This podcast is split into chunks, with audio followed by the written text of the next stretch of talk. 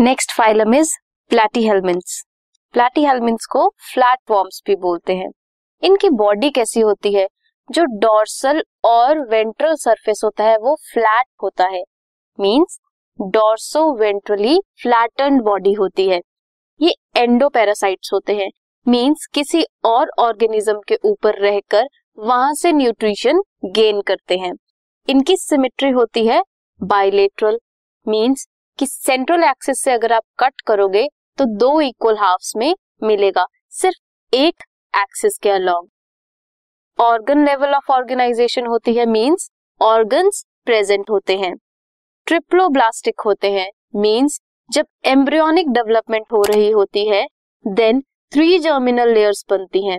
Ectoderm endoderm and उन दोनों के सेंटर में मीजोडर्म प्रेजेंट होती है.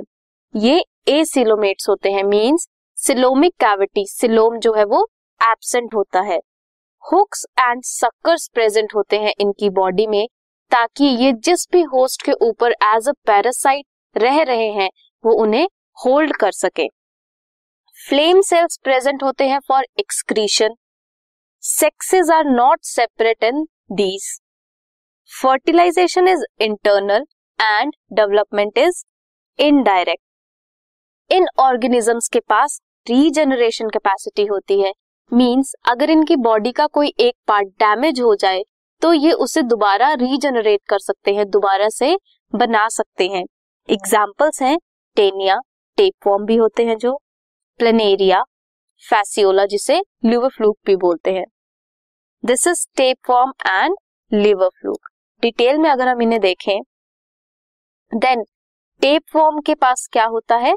हुक्स एंड सकर्स जिसकी वजह से वो क्या कर सकते हैं? किसी भी होस्ट के ऊपर उन्हें पकड़ के रख सकते हैं। And suckers are also present in case of liver fluke planarians की बात करें तो उनके एक्सक्रीटरी कैनाल में एक्सक्रीटरी कैनाल में क्या प्रेजेंट होता है? फ्लेम सेल्स प्रेजेंट होते हैं जहाँ से एक्सक्रीशन होती है। सो so, ये था platyhelminthes